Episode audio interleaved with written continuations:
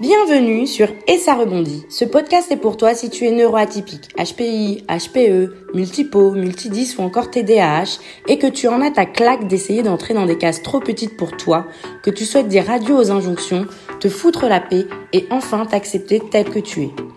Je suis Ingrid, une jolie métisse qui cumule les atypies au potentiel intellectuel, ultra sensible, multipotentiel. J'ai longtemps souffert d'être atypique et je rêvais de pouvoir me débarrasser de mon cerveau hyperactif, de mes émotions à fleur de peau et de cette faim et soif d'apprendre en permanence. Finalement, ce n'est qu'après des années de souffrance, d'auto-sabotage et de rejet que j'ai enfin compris que les atypies ne sont pas mes ennemis, mais de puissantes alliées. Aujourd'hui, je suis persuadée qu'il est possible de faire de ma différence un atout et une force. Et c'est cela que je te souhaite pouvoir t'accepter tel que tu es et vivre ton ou tes potentiels à fond. Chaque semaine, je te parle d'atypie, seul ou accompagné. Je te partage mes expériences, conseils et astuces de neuroatypiques pour t'aider à te réconcilier avec tes atypies, te foutre la paix face aux injonctions et vivre pleinement ton potentiel. Et c'est parti pour l'épisode du jour. Hello Aujourd'hui, pour cet épisode, j'aimerais te parler d'une découverte que j'ai fait récemment et qui m'a vraiment rendue curieuse d'aller plus loin. Alors, j'ai pas fini d'explorer ce sujet, mais j'aimerais te partager ce que j'ai déjà trouvé là-dessus. Tout a commencé euh, parce que je faisais une recherche sur la représentation de l'hypersensibilité dans la presse. Je voulais créer un contenu Instagram pour euh, dénoncer euh, la façon dont, en gros, les hypersensibles sont représentés, dans les journaux, dans les médias, etc. Et en faisant cette recherche, je suis tombée sur un article de Néon, qui est un magazine en ligne, je ne sais pas s'ils ont un magazine papier, qui datait de février 2020 et qui était intitulé Hypersensible, ultrasensible, tout ce qu'il faut savoir sur les hautes sensibilités avec le psychologue Saverio Tomasella. Alors je ne sais pas si tu connais le psychologue Saverio Tomasella, mais c'est une pointure en termes d'hypersensibilité au niveau international. Il a notamment écrit un livre qui s'appelle Lettre ouverte aux âmes sensibles qui veulent rester, qui m'a vraiment beaucoup touchée et en gros qui parle de comment l'hypersensibilité est l'avenir du monde. Mais il a écrit encore plein d'autres ouvrages euh, sur le sujet, comme par exemple à fleur de peau, hypersensible, trop sensible pour être heureux, etc. Bref, c'est aussi lui qui a créé l'Observatoire de la sensibilité ou qui est le président de l'Observatoire de la sensibilité. En tout cas, c'est une pointure dans le domaine. Et donc, j'ai parcouru cet article un peu par curiosité et je suis tombée sur ce paragraphe qui disait Pourtant, et on le voit avec le succès de nos articles sur le sujet, on sent comme une envie de plus de sensibilité. Ça bouge car les féministes ont fait un travail extra au XIXe siècle même s'il y a eu un mouvement rétrograde au début du XXIe siècle avec une revirilisation de la culture où il fallait de nouveau se montrer dur et sans le moindre sentiment. Fin de la citation. J'ai été assez surprise de voir que on attribuait un peu l'effet de mode ou en tout cas le fait que la sensibilité soit plus prônée, plus présente dans la société au travail des féministes. J'avoue que euh, ça m'a vraiment vraiment étonnée, d'autant plus que l'hypersensibilité, elle a été euh, découverte ou du moins labellisée euh, de la façon dont elle est aujourd'hui uniquement dans les années 1990. Donc c'est plutôt au 21e siècle que au 20e siècle. Mais bon, peu importe. Du coup, j'ai fait quelques recherches en me demandant mais pourquoi est-ce que on attribue au mouvement féministe cette avancée des sensibilités dans la société. Et en faisant cet autre travail de recherche, je suis tombée sur l'histoire des sensibilités. Je ne connaissais pas du tout, mais c'est une sous-branche de l'histoire culturelle qui est issue de l'histoire des mentalités. Et en gros, l'objet d'étude de l'histoire des sensibilités, c'est la question des variations historiques, culturelles et sociales de l'affectivité. Donc on s'intéresse aussi bien à l'histoire des sens, des émotions, que celle des sentiments. Je t'explique un peu plus en détail ce que c'est l'histoire des sensibilités. En gros, la naissance de l'histoire des sensibilités, de ce que j'ai vu, on la situe au début, au tournant des années 1930-1940 avec Lucien Febvre et Norbert Elias. Donc le premier c'est un français, le deuxième c'est un allemand. On peut retrouver des traces de questionnements similaires à ce à quoi s'intéresse l'histoire des sensibilités dans d'autres disciplines comme la sociologie psychologique, mais cette histoire va vraiment prendre son essor au cours de la première moitié du XXe siècle avec le développement de la psychologie des profondeurs, notamment sous l'impulsion de M. Nietzsche et Freud. Nietzsche croyait en un changement radical de toutes les choses au fil du temps, et en particulier des sentiments et des émotions. Dans sa suite, Freud y va développer un ouvrage qui s'appelle Malaise dans la civilisation, qu'il a écrit pendant l'été 1922, et présenter l'idée selon laquelle la société impose des règles aux hommes pour qu'ils régulent leurs émotions, restituant ainsi le poids de l'affectivité et de l'inconscient dans la détermination des conduites humaines, plutôt philosophique.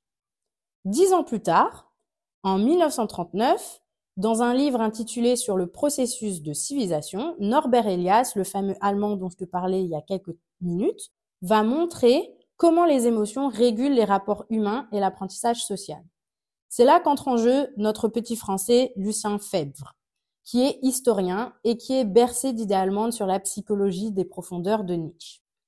En 1941, après avoir fondé euh, donc sa psychologie historique au travers de la publication de deux ouvrages, ce Lucien Lefebvre, il va lancer un appel à des collègues historiens pour que ceux-ci fassent entrer les choses de la sensibilité, comme il dit, dans le domaine de l'histoire. Et ses élèves Robert Mandrou et Georges Duby, ils vont se consacrer en fait à tout ce qui tient de l'affect dans le quotidien des sociétés d'autrefois. On va rapidement qualifier l'histoire des sensibilités de concept ambigu et d'histoire floue, et donc il va falloir attendre les années 90 pour que la recherche consacrée à l'histoire des sensibilités, elle renaisse à travers la figure d'un historien français qui est très connu dans le monde, qui s'appelle Alain Corbin, et qui va mener de nombreux travaux sur l'histoire des sensibilités et ces travaux-là vont le propulser au rang des spécialistes mondiaux sur le sujet. Bref, ça, c'est l'histoire des sensibilités résumée en quelques phrases. J'espère que tu auras compris de quoi on parle pour la suite de cet épisode de podcast. Donc pour moi, c'était une découverte. Je connaissais pas du tout ça et j'avoue que ça m'a beaucoup plu parce que mon côté HPI, il était trop content de découvrir un nouveau sujet et j'ai l'impression qu'il y a beaucoup de choses à aller explorer là-dessus. Je trouve ça vraiment intéressant de questionner les variations historiques, culturelles et sociales de l'affectivité en s'intéressant aussi bien à l'histoire des sens, des émotions qu'à celle des sentiments. Et en gros, ce que j'ai retenu de ce que j'ai lu jusqu'à maintenant, et c'est ce que je viens de t'expliquer, c'est que notre sensibilité, elle serait façonnée par nos interactions sociales, elle serait affinée tout au long de la vie et aussi liée à ce que la langue que nous parlons nous permet d'exprimer ou pas, à nos perceptions qui sont en fait le produit d'une histoire commune. Pour t'illustrer d'une autre façon ce que j'essaye de t'expliquer, prenons par exemple l'exemple des couleurs.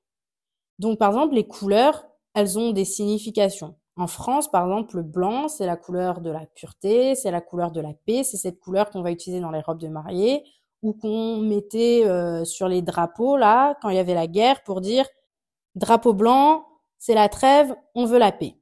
Sauf que si tu vas chez les Indiens, le blanc, même si ça veut aussi dire la paix, le blanc, c'est synonyme de deuil. Donc quand quelqu'un porte le deuil en Inde, il va porter du blanc. Chez nous, le blanc, c'est pas du tout synonyme de deuil, ça va être le noir. Donc là, on voit que la culture, elle vient façonner la façon dont une couleur est interprétée, une couleur est vécue et ressentie par une population. Maintenant, on peut aller plus loin pour que je puisse t'illustrer comment la langue aussi va façonner comment on voit les choses, comment on perçoit les choses. Si tu vas chez les Inuits, ils ont plus d'une dizaine de termes pour parler de la couleur blanche. Si tu vas dans des populations arabes, eux, ils ont plusieurs mots pour décrire l'eau. Donc, nous, on n'a qu'un seul mot. L'eau, c'est de l'eau. Eux, ils vont avoir différents termes pour parler, mentionner l'eau tu peux bien t'imaginer que quand il y a autant de mots de vocabulaire pour définir la couleur blanche ou pour définir l'eau, forcément, il y a des perceptions que nous, en tant que Français, on n'aura pas, alors que les Inuits ou les peuples arabes les auront. Et du coup, on va perdre une certaine sensibilité de l'eau et de la couleur blanche, tout simplement parce qu'on n'a pas les mots pour les exprimer. Et ça, on peut dire que c'est une façon dont l'histoire, la culture, la société, le langage en fait, façonne notre façon de percevoir le monde, façonne nos sensorialités, nos émotions, nos sens. Revenons maintenant à la question des sensibilités, parce que j'aimerais te montrer qu'en fait, c'est pareil pour nos sensibilités. On sait par exemple que les sociétés médiévales, elles faisaient plus de place aux émotions, même celles qui peuvent paraître imprévisibles, et qu'elles les intégraient même aux rituels politiques ou aux négociations diplomatiques. Si tu as lu des ouvrages médiévaux, tu sauras par exemple que la colère du roi, du souverain, ça avait toute une place. C'est pas juste que le roi était en colère, ça voulait dire plein de choses. Il y avait plein de perceptions liées autour de ce sentiment et ça pouvait avoir de fortes implications politiques, le fait que le roi se mette en colère. Aujourd'hui, si Macron se met en colère, je doute qu'on rentre dans une deuxième guerre, troisième guerre mondiale. Par contre, à l'époque, si le souverain se mettait en colère, il était fort probable que ça puisse mener à la guerre à un moment donné. Autre chose, c'est que aussi il y a certaines émotions qui n'existaient pas à l'époque du Moyen Âge, tout simplement parce que le mot pour décrire cette émotion, pour la rendre euh, concrète, visible, n'existait pas. Je te donne un exemple. Par exemple, la nostalgie. La nostalgie, c'est une émotion qui a été théorisée à la fin du XVIIe siècle par un médecin alsacien. Je suis trop contente parce qu'en plus je viens d'Alsace, mais bref. Donc, au Moyen Âge, on pourrait dire que la nostalgie n'avait pas encore été inventée. Est-ce que ça veut dire qu'elle n'existait pas? Elle existait sûrement, mais le mot n'existant pas, il n'y avait aucun moyen de distinguer cette émotion, de la singulariser et donc de la considérer comme une émotion propre. Puisque ce qu'on ne peut pas nommer, ben c'est difficile de l'exprimer. Et c'est pour ça que je te disais avant que le langage, il joue un rôle important dans le façonnement et l'existence de nos émotions. Et il y a aussi des émotions qui n'existent plus. Par exemple, quand est-ce que c'est la dernière fois que tu as ressenti de la vergogne? La vergogne, c'est la peur de la honte future, si jamais tu sais pas ce que c'est.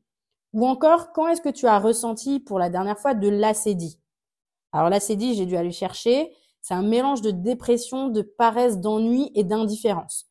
Et au Moyen Âge, c'était l'un des sept péchés capitaux. Aujourd'hui, ce terme-là, il est sorti de notre vocabulaire. Et donc, quelqu'un qui ressentirait l'émotion qui se mélange de dépression, de paresse, d'ennui et d'indifférence, il pourrait pas vraiment le nommer puisque ce mot a disparu de notre vocabulaire. Du moins de notre vocabulaire courant. Donc on pourrait dire que l'acédie n'est plus un sentiment, n'est plus une émotion qui existe aujourd'hui. Donc j'espère que avec ces explications, j'ai pu te montrer, t'expliquer comment le langage, comment la culture façonne nos émotions.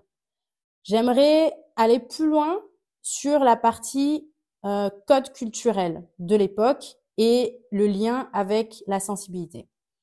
On intériorise à chaque fois les codes de notre ère, de notre communauté et de notre famille. La façon de parler à Marseille, c'est pas la même façon de parler en Alsace.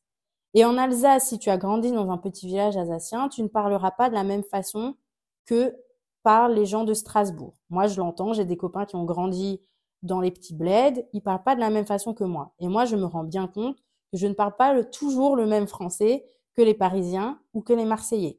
Si je te dis donne-moi un shtouk, il y a peu de chances que tu saches de quoi je parle, à moins que tu sois alsacien. Pourquoi? Parce que tout simplement, ce mot-là n'existe probablement pas à, Paris ou à Marseille, et à moins que tu aies étudié l'allemand, il y a peu de chances que tu saches que quand je te demande un shtouk, c'est que je te demande un petit morceau de quelque chose. Si je te dis, n'oublie pas de prendre tes schlopele, il fait froid chez moi et que tu n'es pas alsacien, tu auras sûrement aucune idée du fait que je suis en train de te dire de prendre tes pantoufles ou tes chaussons. De la même façon que quand tu vas à Bordeaux et que quelqu'un te dit c'était gavé bien, tu as aucune idée de ce qu'il dit. Si tu ne sais pas que gavé, en gros, ça veut dire que c'était trop bien. Chez moi, gavé, c'est que tu as trop mangé. Voilà. Donc, on apprend à rire, à pleurer comme les gens de notre groupe, de la même façon qu'on apprend à parler comme les gens de notre groupe. La façon de rire en Alsace est pas la même, je pense, qu'au Maroc. La façon de pleurer chez un Français n'est absolument pas la même que chez des Malgaches où il y a carrément le métier de pleureuse qui existe encore aujourd'hui et où des gens sont payés pour pleurer. Et où il faut le montrer, il faut que ce soit fort, il faut que ce soit grandiose. Nous, aux enterrements, tu vas pas voir des pleureuses professionnelles venir être payées pour pleurer et verser toutes les larmes de leur corps à grands cris. Non. Pourquoi? Parce qu'il y a un façonnement social et culturel de nos affects, de nos émotions. Et c'est aussi ça qui explique pourquoi certaines émotions apparaissent ou disparaissent au fur et à mesure de l'histoire et pourquoi chez certaines familles, la sensibilité, elle va avoir toute sa place et donc l'hypersensibilité ne va poser aucun problème, que les enfants, les parents, les grands-parents vont pouvoir s'exprimer, exprimer leurs émotions dans les plus fines nuances, tandis que chez d'autres familles, eh ben, les émotions elles vont être peu apparentes, elles vont voire même être inexistantes ou en tout cas non exprimées, et que donc quand on est hypersensible dans ce type de famille, ça peut être extrêmement douloureux et on peut se dire qu'on a un problème parce que tout simplement le groupe social, la communauté dans laquelle on est n'est pas en train de nous inculquer ou de façonner une façon de ressentir les émotions qui se prête à euh, qui nous sommes, à notre atypie. J'aimerais te pousser à imaginer encore plus.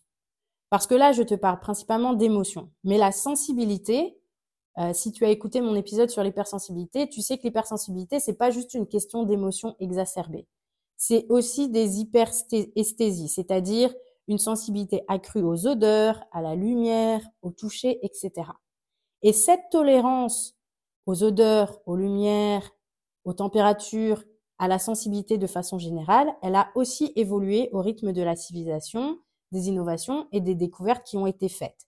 Et ça, c'est aussi un des sujets d'étude de l'histoire des sensibilités. Imagine que tu habites à Paris au Moyen Âge. Les rues sont sales, il y a des fortes odeurs parce que les abattoirs sont pas en dehors de la ville. On jette les carcasses d'animaux directement dans la Seine. Euh, il y a du purin de cheval partout dans les rues. Les lumières sont faibles aussi à la nuit tombée. Il n'y a pas de grands lampadaires, d'éclairage public comme maintenant. Comment est-ce que tu te sentirais? Comment serait ta sensibilité si tu étais transporté là maintenant dans le Paris du Moyen Âge? Imagine aussi que tu dois te faire opérer des dents de sagesse et euh, ben à l'époque il n'y avait pas de morphine à un certain temps. La morphine elle a été découverte euh, au bout de plusieurs années. Donc avant ça, quand fallait arracher une dent, ben on te donnait une petite flasque de whisky, hein, tu buvais euh, pour essayer de, de t'envoyer dans les étoiles, et puis euh, et puis bref, on t'opérait avec ta gueule de bois, quoi. Et donc forcément, la sensibilité ou la tolérance à la douleur, elle était perçue différemment de maintenant. Si aujourd'hui on te disait qu'on t'arrache tes dents de sagesse sans anesthésie locale, mais tu partirais en courant. Quel serait le fou qui accepterait ça? Parce que notre tolérance à la douleur, c'est plus la même qu'avant, tout simplement parce que la découverte de la morphine, les anesthésies, etc., elles ont changé la façon dont on perçoit la douleur. Il y a une époque où les gens qui étaient en fin de vie, ils n'avaient pas droit aux soins palliatifs, on essayait d'apaiser leur douleur au maximum. Non, ils souffraient jusqu'au bout, ou alors on leur tirait un coup de fusil dans le, dans le ciboulot pour mettre fin à leur douleur, ou on faisait quelque chose d'autre. Mais c'était inenvisageable à une époque, en fait, que des soins palliatifs puissent voir le jour. Et nous, aujourd'hui, on n'envisagerait pas une fin de vie sans soins palliatifs, à moins de mourir tranquillement dans son lit. Maintenant, imagine-toi à la cour de Louis XIV, les gens se douchent très peu, parce que leurs tenues sont assez imposantes, c'est trop compliqué à tout enlever, etc. Du coup, c'est comme ça que les Français deviennent connus pour leurs parfums, parce qu'il faut bien masquer toutes ces odeurs corporelle qui s'immisce un peu partout. Et tu es invité à assister à la toilette du roi. Je parie que si tu es hypersensible, rien que l'idée de te dire que tu vas assister à la toilette du roi Louis XIV, euh, le voir faire caca, entendre les sons, sentir les odeurs, ça te rend déjà un peu malade. Moi, j'avoue, ça me donne un peu la nausée, rien que d'en parler. Et du coup, à cette époque-là, d'un point de vue sensibilité, c'était pas un problème on aurait été probablement considéré comme étrange de pas réussir à supporter, à tolérer cette douleur, tolérer euh, ces odeurs, tolérer le peu de lumière, ou même tolérer les températures qui étaient sûrement plus froides qu'aujourd'hui. Tout ça pour te montrer qu'en fait, eh ben, tout évolue au fil du temps, les univers sensoriels, les émotions, et que ça se transforme en fonction de la richesse de la langue, mais aussi en fonction des innovations et des découvertes qui vont être faites.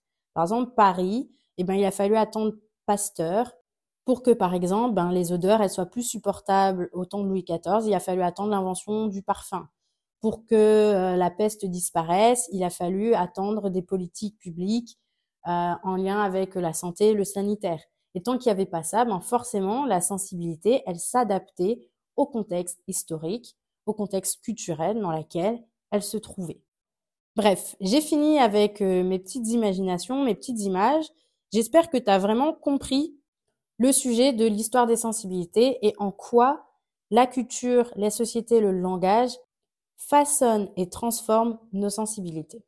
Après avoir lu cet article et fait des recherches sur l'histoire des sensibilités, je me suis posé une question.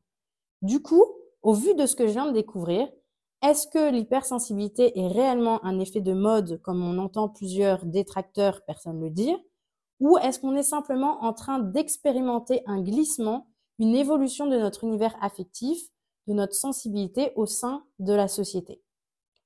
Pour moi, je ne pense pas qu'il s'agit d'un effet de mode. On n'est pas, en tant qu'hypersensible, l'hypersensibilité, ce n'est pas une robe de chez Zara, où d'un seul coup, on aurait tous envie de la porter parce qu'on aurait vu je ne sais pas quel mannequin euh, défiler avec sur les podiums de la Fashion Week. Je ne pense pas que c'est juste que c'est ça, tout simplement parce que l'hypersensibilité, c'est pas quelque chose qu'on peut choisir euh, d'adopter. La robe chez Zara, tu peux choisir d'aller l'acheter puis de plus la porter, tu peux t'en débarrasser. L'hypersensibilité, on sait que c'est une neuroatypie, c'est-à-dire que c'est un fonctionnement neuronal, un fonctionnement du cerveau qui est différent de la norme. Et on peut pas choisir comment fonctionne son cerveau, du moins pas de cette façon-là. Donc c'est quelque chose qui est d'inné, c'est quelque chose de génétique, quelque chose d'anatomique, et donc on ne peut pas décider de l'adopter ou pas. Donc pour moi, ça ne peut pas être un effet de mode, tout simplement à cause de ça. Et au vu de tout ce que j'ai appris ces derniers temps, découvert et que je suis en train de te partager, moi je pense plutôt qu'on est en train de vivre une évolution dans la façon dont les émotions et les sentiments sont perçus dans l'histoire collective. Alors que cette transformation soit due au féminisme, comme laissé entendre l'article de Néon, à la révolution de MeToo, qui a aussi euh, donné plus de place à la femme de s'exprimer sur des émotions désagréables, sur des faits désagréables, et de, de pointer du doigt euh, l'acceptation des blagues sexistes, misogynes et de toute cette violence masculine autour de la femme, que ce soit dû aux millénials et à leur quête de sens ou à la prise de conscience de la surconsommation, de son impact sur la planète et l'être humain. Je ne sais pas d'où vient cette transformation, mais en tout cas, les sources de transformation de la sensibilité collective, elles sont nombreuses aujourd'hui. Et moi, je crois que cette transformation est un bon signe. Parce que plus les hypersensibles vont s'inviter sur la place publique, plus les émotions, les sens vont être visibles, vont être rendus tangibles, être exprimés, plus ils vont pouvoir impacter la société et contribuer également à façonner cet inconscient collectif, cette sensibilité collective, et donc redonner aux émotions et aux sens leur lettre de noblesse. Parce que oui, si on veut faire évoluer la société, cet inconscient collectif, il faut forcément que la chose prenne une certaine ampleur. Et donc pour moi, le fait qu'il y ait de plus en plus d'hypersensibles qui osent s'exprimer, qui prennent la parole, je pense que c'est bien. Alors après, c'est pas à moi de juger qui sont les véritables hypersensibles des mauvais, mais je pense en tout cas que de parler d'hypersensibilité dans les médias, de générer même du débat autour de ça, c'est aussi ça qui va permettre ben, d'évoluer et d'amener cette transformation, cette transformation sensible au niveau de tout un peuple, de toute une nation et d'une histoire en fait. Et donc ça se trouve, eh ben, dans quelques décennies, dans quelques siècles, si la Terre existe toujours, hein, Inch'Allah, on verra dans des ouvrages d'histoire de sensibilité qu'on est passé d'une société où eh ben euh, on était plutôt axé sur le faire avec euh, le taylorisme, l'industrialisation et tout ça. Les émotions, elles ont été tues. On était beaucoup dans la productivité, toujours plus vite, etc. Et que ben moi, j'espère qu'on pourra voir qu'il y a eu un changement euh, dans les années 2020, dans les années 2000, où les émotions, elles ont commencé à revenir au centre, qu'elles ont recommencé à prendre une place, à être écoutées, entendues, accueillies, et qu'on va revenir à une société, à une culture où la place de l'être, eh ben, elle aura toute sa place. Elle retrouvera une place de valeur et qu'on ne sera pas toujours dans le faire. Voilà, c'est mon petit rêve euh, d'atypique pour le jour. En tout cas, j'espère que cet épisode t'a plu, que tu as appris des choses. Je te remercie pour ton écoute et je te souhaite une bonne fin d'épisode et je te dis à bientôt. Merci à toi d'avoir écouté cet épisode de podcast jusqu'au bout. S'il t'a plu, tu peux laisser une note et un commentaire sur ta plateforme d'écoute préférée. Cela m'aidera à booster les écoutes et à atteindre plus d'atypiques comme toi et moi. N'hésite pas non plus à me faire tes retours et à me poser des questions directement ici ou sur mon compte Instagram et ça rebondit. Je te souhaite de prendre bien soin de toi et de continuer à t'accueillir et t'aimer tel que tu es. À bientôt au prochain épisode.